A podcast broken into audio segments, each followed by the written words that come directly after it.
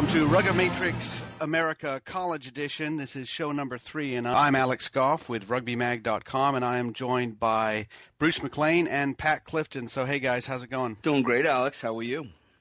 I'm awesome. Absolutely awesome. as well. Yeah, well, that's good. It's it it's uh, an interesting weekend in college rugby, and we were concentrating on the college Premier Division as usual. But I think that um, what jumped out to me first of all was for the first time all season, we had a team that was ranked lower than their opponents who won a game, and that was Notre Dame, who went to uh, Baton Rouge uh, to play Louisiana State in, in 80 plus degree weather and won 15 to 11. So good for them. That breaks our streak. I'm kind of happy that the streak is broken because I was feeling the pressure. And uh, just just a just a quick rundown of the scores this weekend in the Premier Division. BYU played two games. They played on Thursday. They played on Saturday. They beat Colorado 94-5 on Thursday, and Air Force 93-8 on Saturday. Notre Dame 15-11 over LSU. Delaware 29-15 over Rutgers. Penn State uh, 30 to 29 over Kutztown uh, on a last second uh, drop goal by Joe Baker, and then 44-5 St. Mary's over San Diego State. So first of all, I wanted to get get some thoughts from you guys as to what you saw and and uh, what jumped out at you, uh, especially considering we actually had, I guess, an official upset. We had a couple of really close games, and we'd been talking about not having any close games. Uh, the first thing that jumps out at me is obviously uh, the Notre Dame win. Uh, that has to jump out to everybody how big that was, and and to go down to Baton Rouge, and I mean Notre Dame is traveling as much, if not more, than everybody else in the country in their conference, and, and to go down to Baton Rouge and beat LSU, who you know wanted to get a win after being blanked um, last week by Arkansas State. That's absolutely huge to me. And they got down 11-0. They could have packed it up at halftime. You know, Notre Dame, frankly, is a team that's used to losing a lot of games. For them to show the resilience to come back down 11-0 and, win, I think says volumes about what Notre Dame is. I think it says a little bit about what LSU is, um, but uh, I think it speaks more to Notre Dame, and that's an extremely impressive win to me. Yeah, the thing that really stood out to me was Rutgers putting in an effort and a result that was palatable in a 29 to 15 loss to Delaware. So that that really, to me, looked and said, all right, maybe Rutgers is starting to take this seriously, or maybe Delaware overlooked them. I'm not positive of that, but that's kind of. I, I, mean, that Western Conference is is just BYU is so much better than than everybody there that it's. That, I don't know how that's gonna how that's gonna start to play out as things go on. And St. Mary's beating San Diego State forty four to five in a monsoon on natural grass kind of leads me to believe that there's going to be uh, there going to be a few little St. Mary's Cal's going to be a big game because that was St. Mary's season right there. That was the one that got them in the playoffs, in my mind. Then everything else is kind of a foregone conclusion, at least to me. Yeah, the um, the Rutgers thing is interesting because they were leading at halftime, and and you know while they're probably unhappy that they lost, the thing is that they were leading at halftime, and and uh, Bjorn Haglund, a coach at Delaware, said that they gave him really hard time. So, uh, you know, I'm I'm happy for the teams that aren't slated to make the playoffs and and do something good. The the comment that got me about uh, Notre Dame was Sean O'Leary saying that they weren't going to be victims of the fact that they'd been snowed under for most of the winter. That uh, there's actually a, uh, a, a short slideshow on the Notre Dame website that shows them uh, doing push-ups next to the pool. That shows them working out in indoors. That shows them working out in the snow outside. All kinds of stuff where they're just not saying, "Oh well, it's been snowing, so there's nothing we can do about it."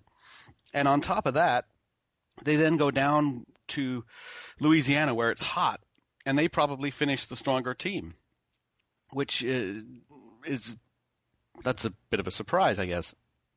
So we've been talking a lot about you know uh, crummy weather in the Northeast, and and Bruce, I know you talked about it a lot. You've been in the Northeast. I've not been in the Northeast, but it's uh, is can it be can it be too much of an excuse? I guess is the question. You could use anything as an excuse. It does, you know, you could use the referee as an excuse. You can use injuries as an excuse. You can use weather as an excuse. The the fact of the matter is, you can't control any of those things. You can only really deal with what you can control and forget about everything that you can't control. So that's got to be the attitude going is, hey, is it ideal? It's not an ideal situation, but nobody's situation is ideal. Everybody has their problems, and in, the, in, in all reality, nobody cares about my problems, and nobody True, cares about true. Notre Dame's problems. And and to be honest with you, I don't care about Notre Dame's problems, and Sean O'Leary doesn't care about my problems, and and nobody cares about St. Mary's problems, and and LSU, I'm sure, has their own problems. Maybe Notre Dame is better funded by the school, and LSU doesn't get the funding. You know, everybody has an issue. Nothing's perfect. No, there is no perfect program, and everybody has issues. And if we're going to sit there and accept excuses, then we're making we're making a real big mistake because there are no excuses. Deal with what you can control, and the result is the result, and that's all you can do. I really don't care about your problems, Bruce. So I, I, I totally understand what you were saying. It's uh, you know, I'm I'm tired of hearing about them. Uh, uh, what what about these rankings then? If if you're looking at the rankings, if you guys are are putting together a ranking, um, who who moves up or who moves down drastically? Because it's really we only saw uh, 11 teams play this weekend, a third of the a third of the the CPD. Who moves up? Who moves down? I'll, t- I'll tell you who moves down. I think Dartmouth moves down Why Dartmouth? because Dartmouth didn't. Dartmouth was up ten to five on Delaware with no time left, and and wound up scoring a try to go up 15-5.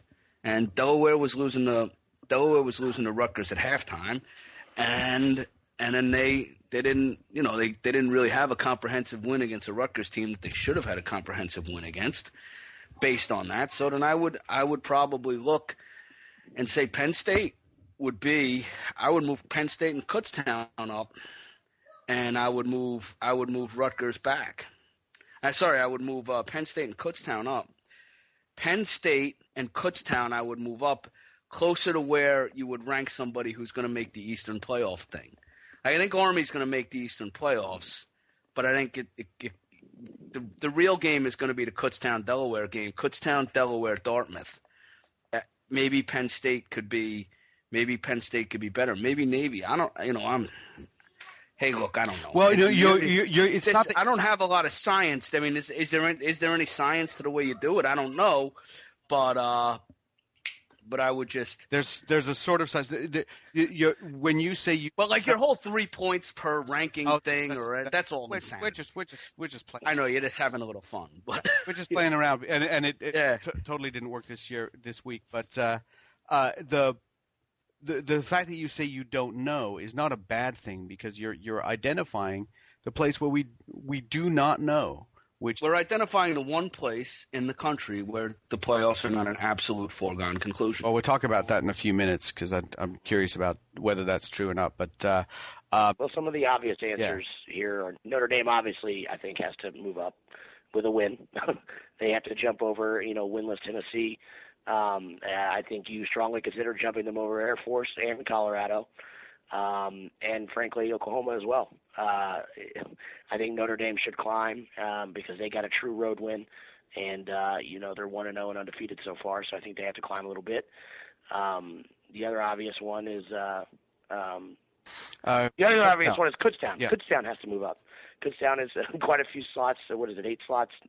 Not yeah, eight slots below Pitt Penn State, and then uh, I think you have to slide them up. Um, you, you, one point loss at home. Uh, obviously, they have to slide up, and, and Kutztown proved that they're going to be tough. And yeah, I think that East that East League is going to be extremely tough. I think that there is a four way race, and all, all those teams have a shot to make the playoffs. Yeah, I, I, I could see that. Now, the thing about the rankings for people who are listening is that you you do have to grade the different kinds of results. A win on the road, a league serious win on the road, is a very high ranking result. That's why you're right. Notre Dame has got to go up. They've got to go ahead of LSU. They've got to go ahead of a bunch of others. You, when we have people arguing with us about rankings, it's usually something along the lines of, uh, well, we lost to a very good team and we were in it for 60 minutes and we lost 45 to 18. That's not really something that you can really point to and say, well, that was really close and that's worth moving you up for. We might decide not to move you down because you hung in there, but moving you up on a loss like that, you don't do that. But a real close loss, clearly, Kutztown and Penn State, that game could have gone either way.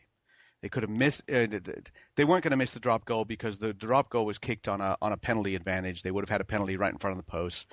Game was over anyway. But they had a couple of uh, breakaways, callback on forward passes. Had one of those not been called, I'm not saying they shouldn't have been called. I'm just saying, you know, somebody missed it, or maybe the pass was done a little bit better. Just one little thing.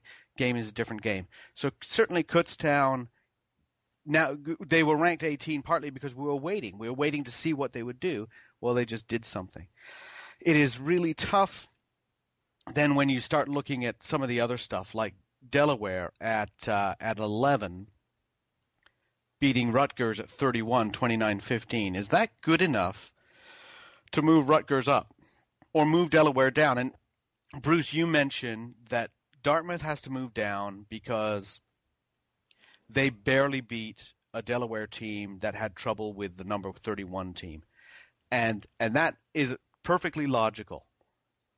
Rutgers Rutgers was close to Delaware, therefore Delaware maybe bumps down to say 16. Let's just pick a number. And and because Dartmouth was so close to Delaware, Dartmouth at 8 should move down to say 14. But what if you flip it around? What if you decide to say Dartmouth is still as good as we think they are? and Delaware is still as good as we think you, they are. So we should move Rutgers up. You could you could make that determination as well. There is a connection. That, I think you do. You know, there's there's, Ar- I, I there's Army as well. There's Army as well because Army Army blew them out. But yeah, you've got to make that decision. You know, I I I would make the argument that Delaware has to or Dartmouth has to stay put for the you know we talk about each other's problems and how they don't matter, but I think the fact that uh, their junior class was their entire junior class wasn't on campus the entire winter trimester, and they go and hadn't been training with their team. That's a tangible, real problem, and then they go and win on the road anyways. I don't care what the score was, and they went and won on the road against a Delaware team that people respect. I think Dartmouth, uh, even though it was a close game, I think Dartmouth should stay stay put. And if you're going to jump anybody over them, I would only do Central Washington. But uh, I think Dartmouth has a real argument. And if I'm a Rutgers fan, I'm arguing too, especially as bad as Colorado State, Wyoming, and UC Davis have looked. Um, but at the same time, uh, is anybody going to argue that the leagues UC Davis, Wyoming, and Colorado State play in are worse than the East? I'm not. Yeah, it's it's very difficult because we don't have the crossover stuff. But you know, just win, baby, right? You, if you get a win, you should get credit for the win. And uh, if you don't, if you don't play, I think that's uh, on a weekend. It's something something big has to happen to get you to move ahead of somebody. So we wait until somebody plays. Uh, so it's it's it is a difficult decision, and there are always going to be people to complain about that. And really, I don't think anybody wants to be ranked last because that's what it is. That's what it is. Because in every other division, we're ranking the top 25, and if you're not in the 25, you're still you're still you can say you're close. But here we're ranking every single team in the entire competition, so somebody's ranked last, which stinks. It's just too bad. But um, you know, it it it is going to happen to someone, and uh, you know th- those those bottom four or five they're they're they're looking at the possibility.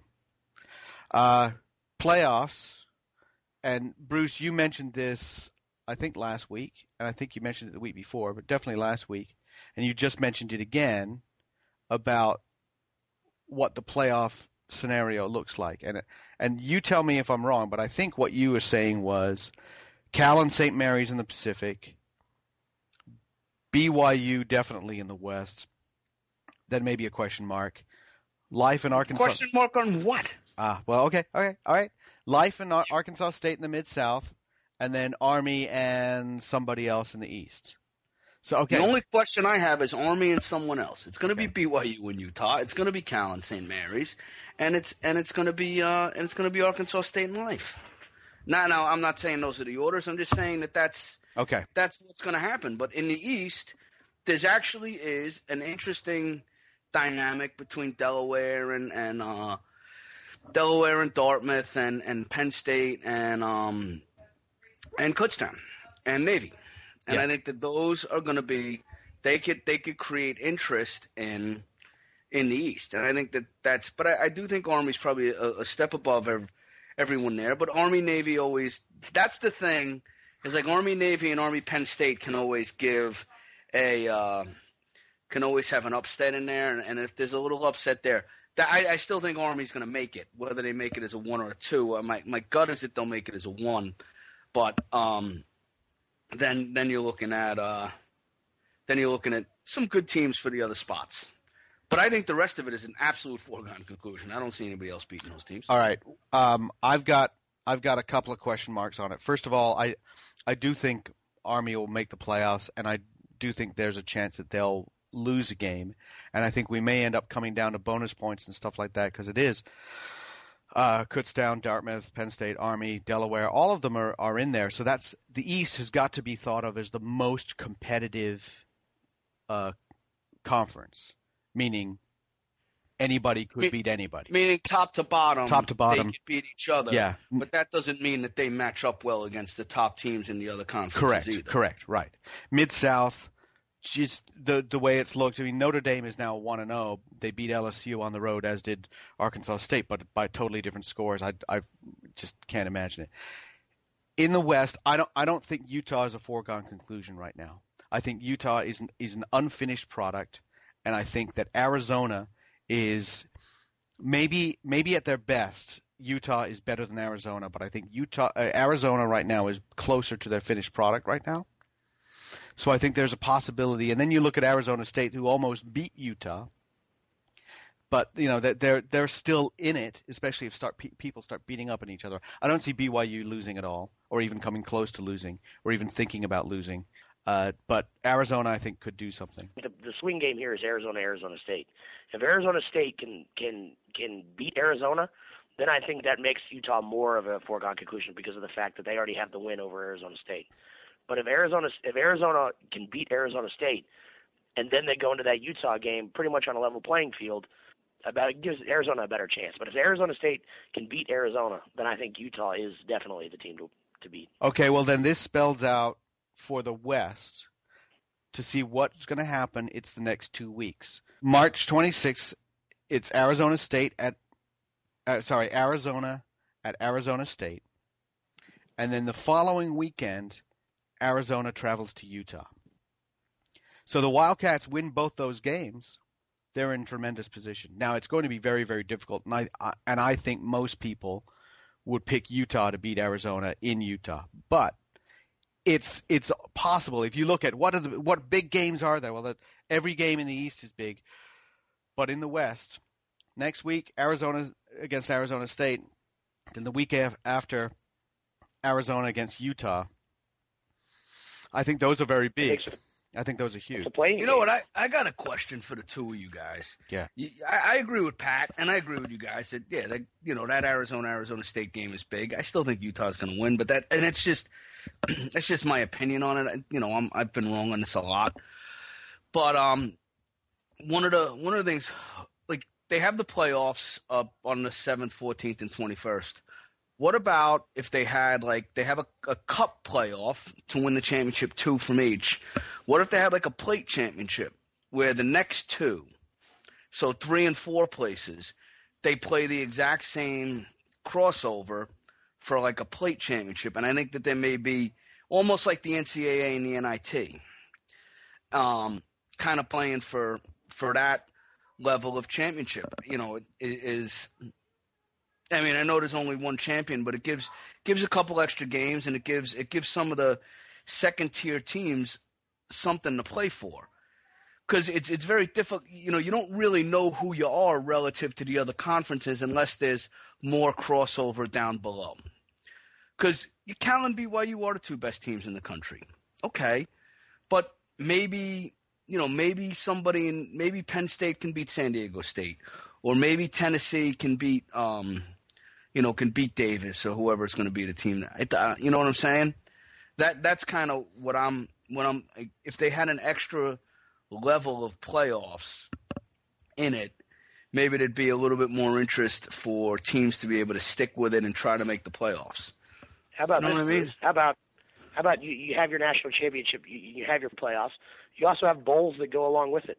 You know the equivalents to the college football. No, bowl. no, yeah, no, and I and I had uh, I actually had spoken about that with Tim O'Brien months ago, and and I had, no, and and that's great too. Like yeah, just have like hey the the three in the East plays the three in the West for whatever bowl it is, you know, and the the the the, the two in the, the you know sorry the four in the in the in the South plays the three in the Pacific Coast or whatever it is. It Doesn't really matter playing those games. I just think having those games at the end of the season with a little bit of cross pollination, just to kind of see who's who and see who see who see how these conferences round out against each other from a top to bottom standpoint. I think when you look at the great. top, kind of unfair to say, "Oh yeah, the Pacific Coast is great." Well, no, Cal is great. You know what I mean? Right. But no, I think it, I think it's a great. I think it's a great idea because, I mean, if we're talking about, let's say, take Tennessee for example. Yes, they want to play for a national championship every year, but in all reality, they're not playing for a national championship any year. But if you give them something to play for, say you finish third in the Mid South, then third out of the Mid South automatically gets to go to such and such bowl against third out of the Pacific. Then you give Tennessee something to play for and something, some point of pride. And I think the more you make it worth the teams and the middle to the bottom, the the the more realistic you can make this league's longevity being. Because I think, and I touched on it a little bit last week, I think you're going to have trouble for some of these teams, you know, deciding if it's worth it to stay in it just to lose. But if you give them a carrot on the end of the stick, be it getting to play against somebody in, in something you call a bowl or a championship of some kind um, from somewhere else in the country that they don't ever get to play, then I think that's really fantastic and it gives you the best of both worlds. I think from a rugby standpoint, it's a, it's a great idea, and I, I meaning I'm just looking at it as a as somebody who covers the game and, and enjoys watching the game and following it. Uh, really, really excited at that prospect. And then you know I start thinking about what people would say, saying, "Oh, it's going to be difficult because of this, because of that." Um, I, I come back to the bowl idea, and I wouldn't want to call them bowl games just because I don't want to get too beholden to football. But you know, whether you call them bowls or challenge matches or whatever, the bowl, the the football bowl system started out because organizations, not necessarily corporations, it was usually um, it was usually what like the orange growers, right? And it's the cotton growers uh, would sponsor that bowl to help promote their product and their local product, right? The Orange Bowl is supposed to get people to think that they're going to buy Florida orange juice. That's what they want people to think. So why couldn't you have these uh, these challenge matches, these bowl games, it, it, and and build on that? You know, this, the CPD is supposed to garner some sponsorship interest. Well, give them something. Say, you know, you get to be the Meineke Car Care Challenge match, rugby challenge match, or something like that. The, the, the, it's not only a great thing for the, the teams, but it offers an opportunity for the, the league to then try and sell something for it. Then maybe they might actually be able to pay for those two teams to travel somewhere. They set it up so that game is always played, you know, in Kansas City, right? At at some place. Um, I don't know about the origin of bowls, but uh, yes, I, I see where you're going. But at the same time, I think in order to get a sponsorship, you have to make it worth it to that sponsor. And I don't know that, you know, you're going to get anybody to televise these. I don't know that you're going to get people to travel to go to them. So I think early, I mean, that's that's eventually where you want it to end up. That you have the Meineke Car Care Challenge match, and Meineke yeah, will uh, pay I, for that. I, I'm saying that's why. That's one of the reasons why you want it. Right. No, absolutely. I I, I agree. But I think there, I, I think there's enough in it if there's enough in these, you know, a couple teams' bank accounts at the end of the year to travel, um, or the desire for the kids to make that money and then go travel.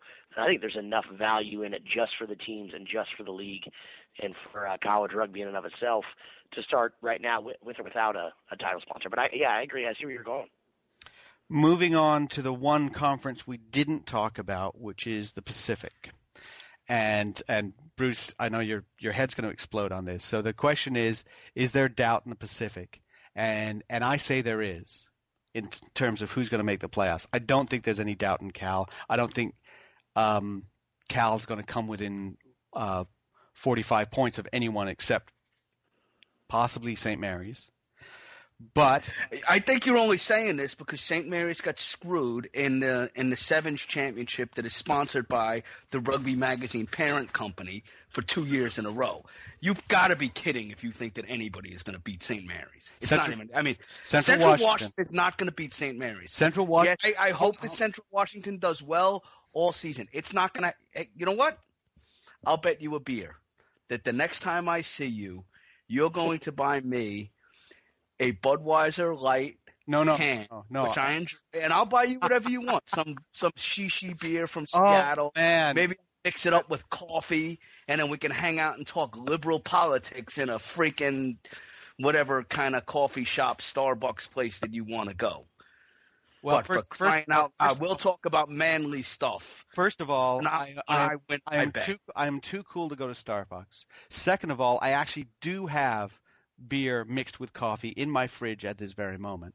So you, I didn't even know there was such thing as that. yeah, So it's actually from Hawaii, but it's it's a good. beer mixed with coffee. That sounds like that. It- it's that thing actually very good. And they what is, what is that? That super alcohol beer that they f- infuse with uh with caffeine that they made Oh, illegal. no, sell. they- that, that's Four the, Loko. the- Four Loko. yeah, or, Four- yeah, you Four Loko, know, right.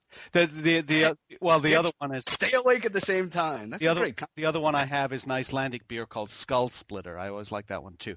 But I I will take you up on that just because I'm intrigued at how much shame I'm going to feel by buying a Bud Light. You could even buy me a Keystone Light or a Okay, natural. I'd rather buy a Keystone Light than I would a Bud you Light. could buy me a Keystone Light. I don't care. That would be good. Come on in, I- It doesn't matter. I'm going to win. I will I will take you up on that bet, even though I think it is likely you will win. But I, what I'm saying is, Take I that think bet. You're going to regret.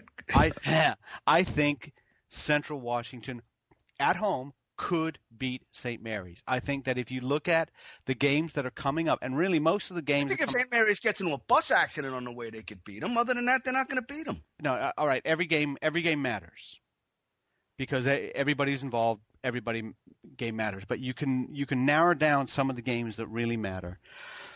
Cal St. Mary's is a is a big one, I think, in the Pacific Coast, and I think St. Mary's Central Washington is a big one in the Pacific Coast. Those are the only two big ones I see. The only two. That's Which, co- y- yeah, you're correct. You're correct. uh, And they are and, and they and they are going to be. Hey, Central Washington's playing for everything, as is St. Mary's at that time. yeah, April They're playing for everything. Yeah, exactly.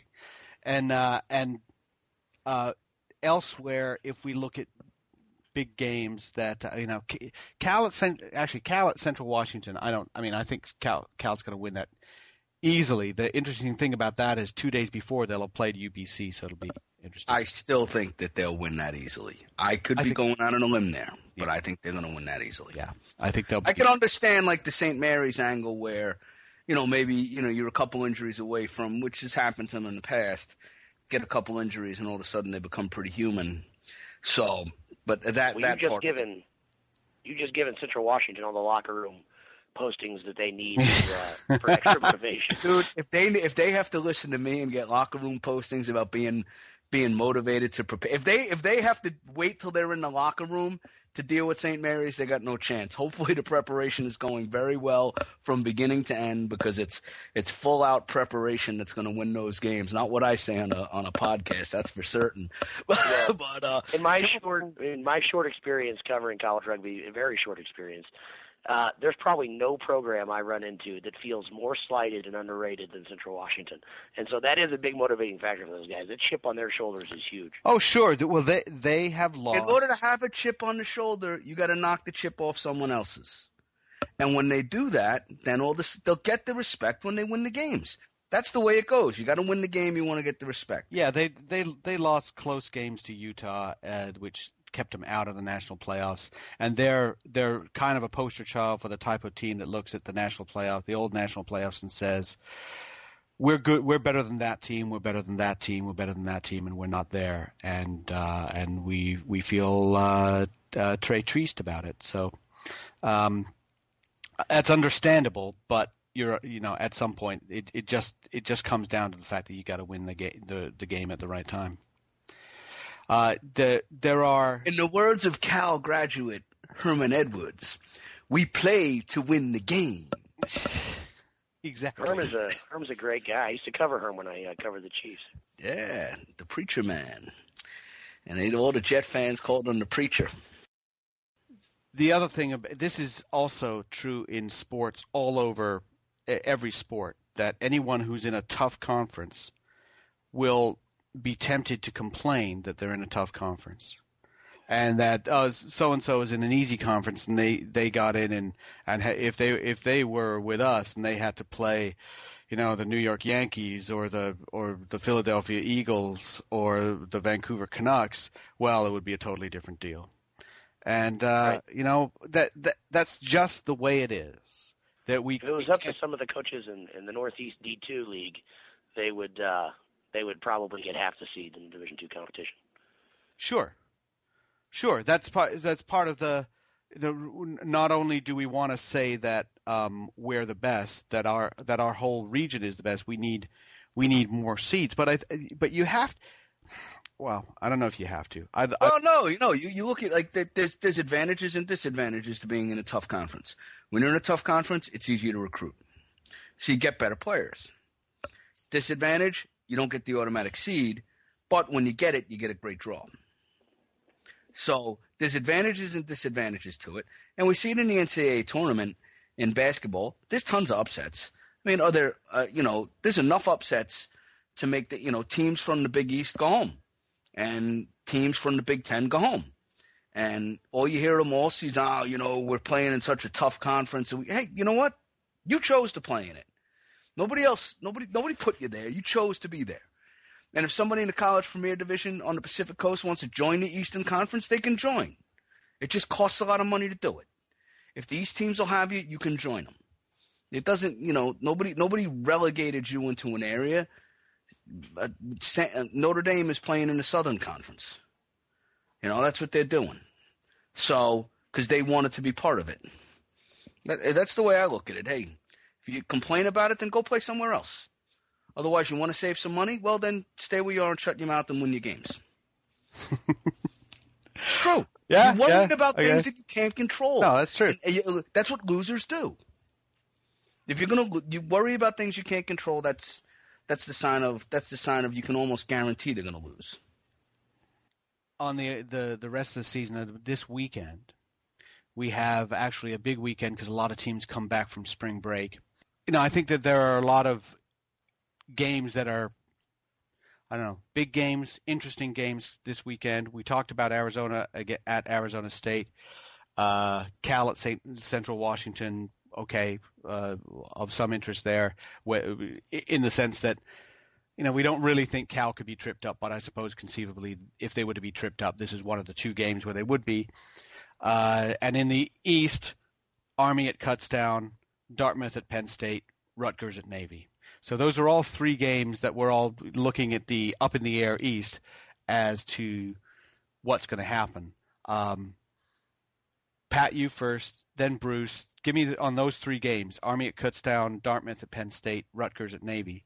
What do you think is going to happen?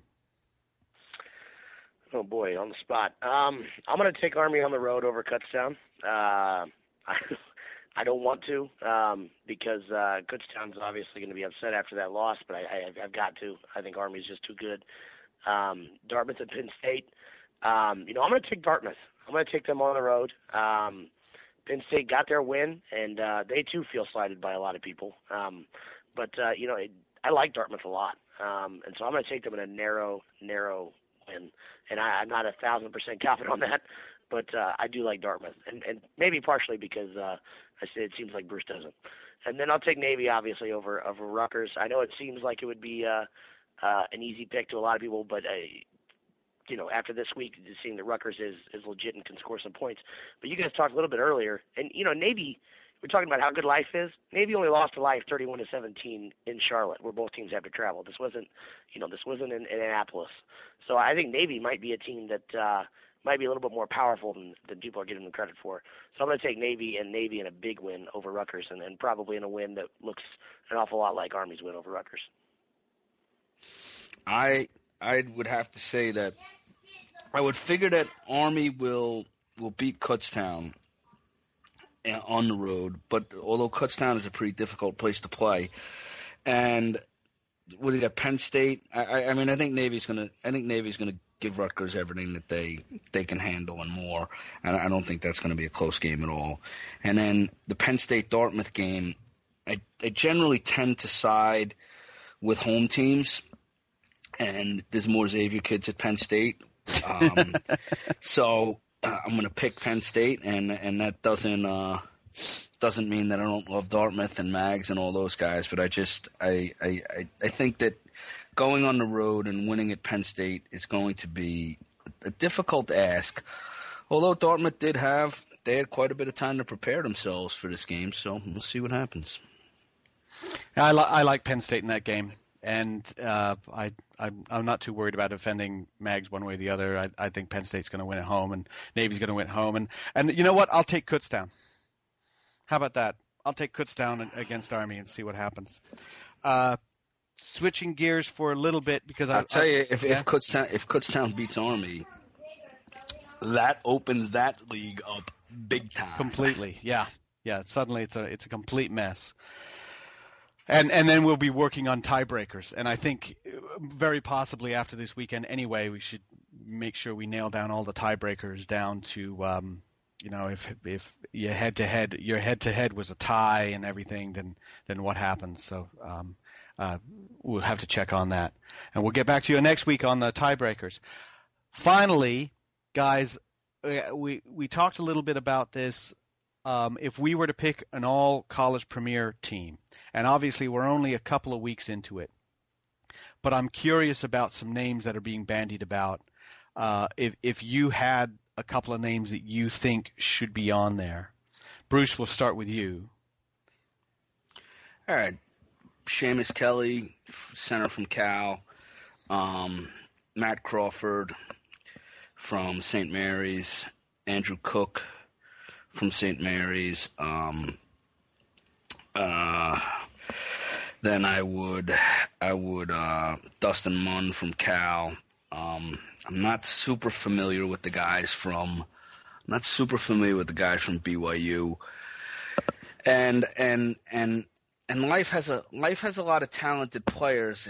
Most of them are pretty young, and I think that they're going to be able to. I think that they're going to be able to to. Uh, I I, I can't say, Alex. I can't say that I know the. I can't say that I know these teams from video enough to really to to make a to make a complete statement about who should be on those teams. No, I do. I, I, I just, don't think it's yeah, time to do that. yeah, I. I mean, you know, like I look at I look at a guy like Seamus Kelly as being a, a top player, and, and Dustin Munn, and I and I look at and, and I look at, at, at Cook and Crawford, and and I. uh I think the St. Mary's front row is pretty pretty solid, and, and Nick Wallace, and, and so we'll see. I, but we'll see how the St. Mary's front row holds up against the Cal front row. St. Mary's that that's those are going to be those are going to be big things to try to figure out. And honestly, until these until these teams are really playing, you know, Will Holder from Army is playing outside center. I, you know, I I just Jimmy Kowalski from Delaware.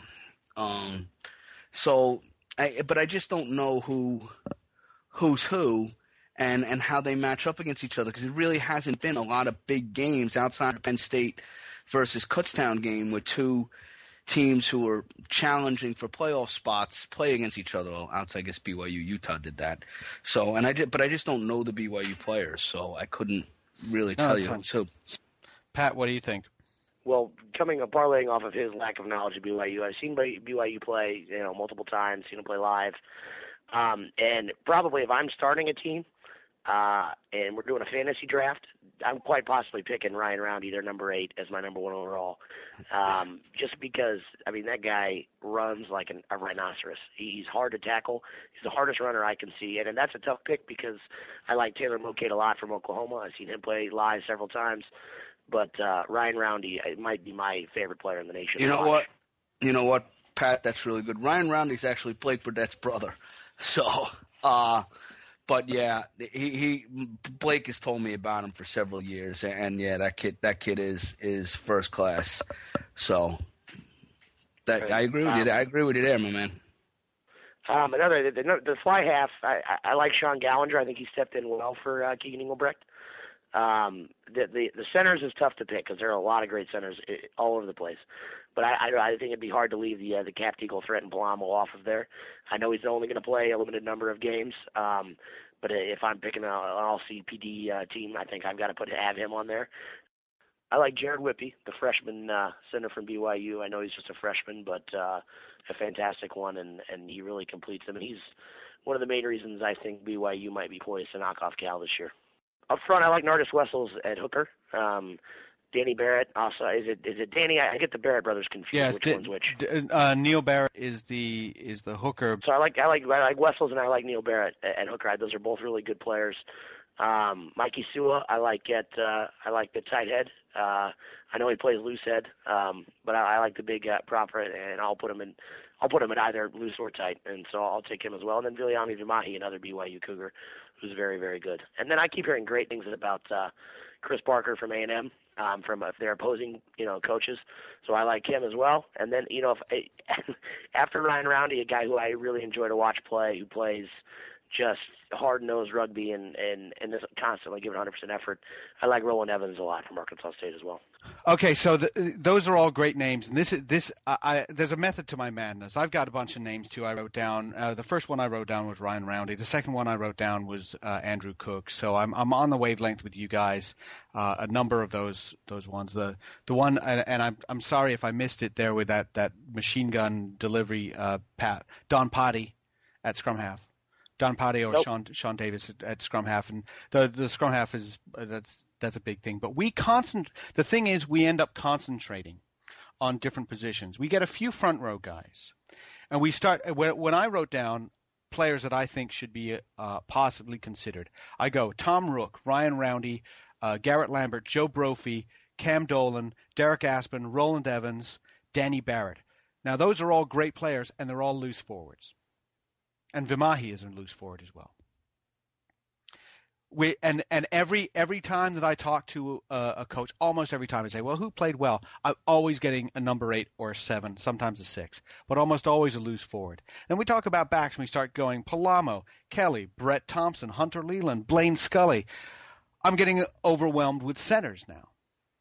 But what I don't get are a lot of front row guys and I think um, uh, Maricelli from Life, uh, Jake Mitzel from Arkansas State, Camden Bird, Utah, they may be uh, uh, possibilities as well. And what we really don't hear about, and I think this is a this may be a comment generally throughout in, in American rugby. It's certainly a problem as I see it in college rugby, is we don't hear any second rows.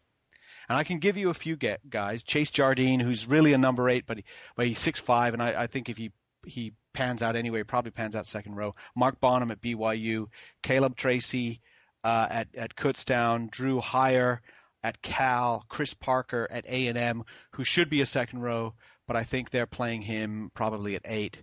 And and the, six. They're playing at six. Okay, and that what happens is that if you have a really great a guy who pans out as possibly a second row, a test second row, or an All American second row, that means that he's faster than every other second row. He's big and tall. He's probably got great hands. Why the heck are you putting him in, at lock? You can probably survive in your scrum without him at lock, so you put him at eight or six, don't you? So I think I, I'm just saying there's a big old hole in the engine room, and I actually think that we we also didn't talk about fly half that much. Dylan Luba, um, uh, Joe Baker, Penn State. Uh, we talked about Gallinger, Bales, also uh, two two two fly halves at Cal. Um, you know, I, I, I just th- I just think that there are interesting holes in that, and we we haven't we haven't picked a team, uh, but uh, as as the the man who knows everything tight five, Bruce. What, do, do you do you see that too? The idea that you're not, it's hard to track good young second rows because if you have a good young second row, you stick him at eight or six. No, I actually like putting second rows at second row. It it depends on how quick they are. And in general, in general, you want to have you want to have your second row be able to cover in the back. Row. Just just because when you're coming off the bench, it gives you a little bit more flexibility if a guy's able to cover back row and second row, at least one of them. So, or, or at least be a jumper. One of the reasons I like to have a a real second row at second row, or even a tough guy, a good athlete, a guy like Cam Dolan or or even a Garrett. Garrett Garrett's a little bit too too slight for that, but but a guy like a Cam Dolan is that in your first breakdown, say you say you're coming from a scrum, that first breakdown is generally going to be hit by your seven and your eight, maybe hit by maybe hit by your one of your onside locks, but usually seven and eight and two backs will, will jump into that first breakdown. That next hit around, if it's if it's a little bit slower ball, or it will probably go to your five, one of your locks, or your number six. Then that next hit around will be supported by your front row.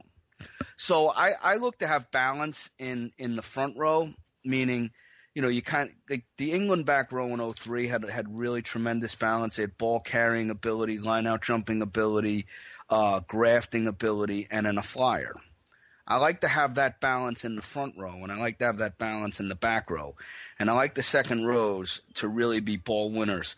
So I I prefer to have second rows who are second rows because we we you'll you'll use them for carrying. They're they're critical for winning restarts, and they're critical for winning lineouts, and and a lot of the things like people don't realize that restarts really create momentum in a game. If you get scored on, and you could kick the ball and re-win that ball 30, you know, 35 yards from their goal line, you have a lot of forward momentum, probably will score off it.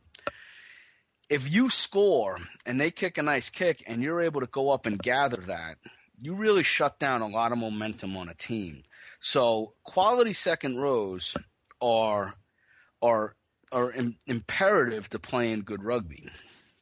So I like to put second rows at second row, and I'll be more willing to take another guy and put him in the back row. But that's I, just yeah, my, that's my I, philosophy. I, I think it's a good philosophy. I just uh, I'm just don't see it. I, I, I so many times I I'm asking for. Well, all right. In, no, in, in fairness, in fairness, all right. There's a um there's a kid. Sean Carley, who plays for St. Mary's, just recently got injured. He's a Xavier kid. His little brother plays on the JV team with on my, that I coach, and so I, one of my best friends, Timmy Walsh, who's the head coach of the team, wants Carly at eight, and I want Carly at proper. I want him at proper six because I want to use him as a carrier. He wants to use him as a carrier from the base, and I don't think that you get as much bang for the buck as a car- getting a guy who's a carrier from the base as you do get as a guy who's a carrier from six four, five, or from the front row.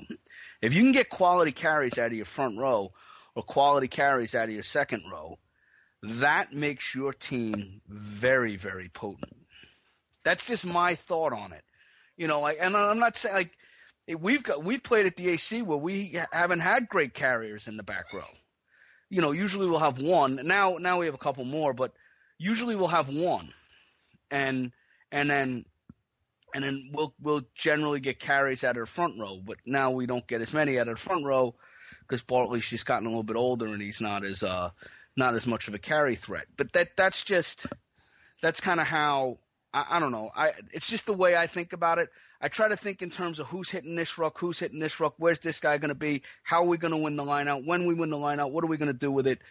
That the, didn't answer your question one goddamn no, bit. No, not at all. But the the the the, the thing I'm I'm getting at is, and you're you're in there somewhere, is that it, even at the college level, still, if we're looking for populating an All-American team or a USA Selects team or a USA National team, we and and we want a tight five. We're not always having to look at the tight five positions as they are in their own club. And you look you look at the current USA you look at the current USA national team, and uh, in the front row, Phil Thiel and Sean Pittman. In the second row or second row back row, um, Lou Stanfill, Scott LaValla, Nick Johnson, uh, Todd Clever, all of those guys played number eight in high school. Every single one. And and Scott LaValla, who doesn't necessarily pan out as an eight for the national team, continues to play eight for his team in Ireland, or sometimes six. And and we and we do that all over the place. And we sit there and say, who are we going to make to be who is our best, who is our all American team? I would imagine that our all American selectors are probably looking at a pool of about 15 number eights and saying which ones can we put in lock and how many specialist locks are there who we say, wow, they're great. Well, maybe five or six or seven.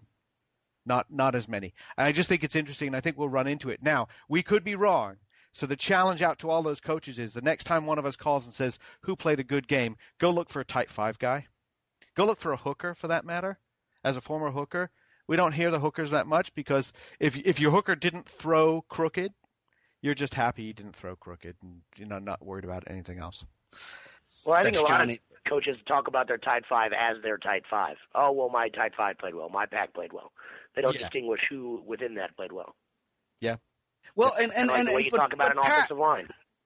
Pat, the reason that they don't distinguish who played well is that they all need each other in order to perform their their job. Like you Sure, could be I- a great ball carrier, and that's an isolated thing.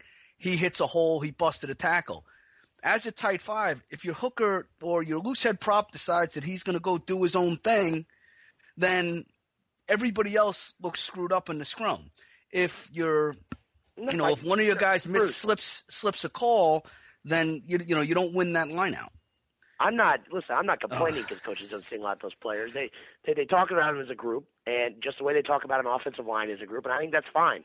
I, I'm I'm okay with it, and I think as an offensive lineman and a tight five member, I take pride in it. It's okay to be the the, the silent, you know, group that makes things go. I think that there's a certain amount of pride people take in that. Well, uh, we're, we're we're certainly not the the silent type here in the show. Uh, that does wrap it up. Uh, we've got a lot more to talk about in terms of who's playing well and what the big games are, uh, but that does it for show number three of the Rugga Matrix College Edition. And I am Alex Goff from RugbyMag.com with Pat Clifton and Bruce McLean. Thanks, guys, for being on the show, and we will see you next week.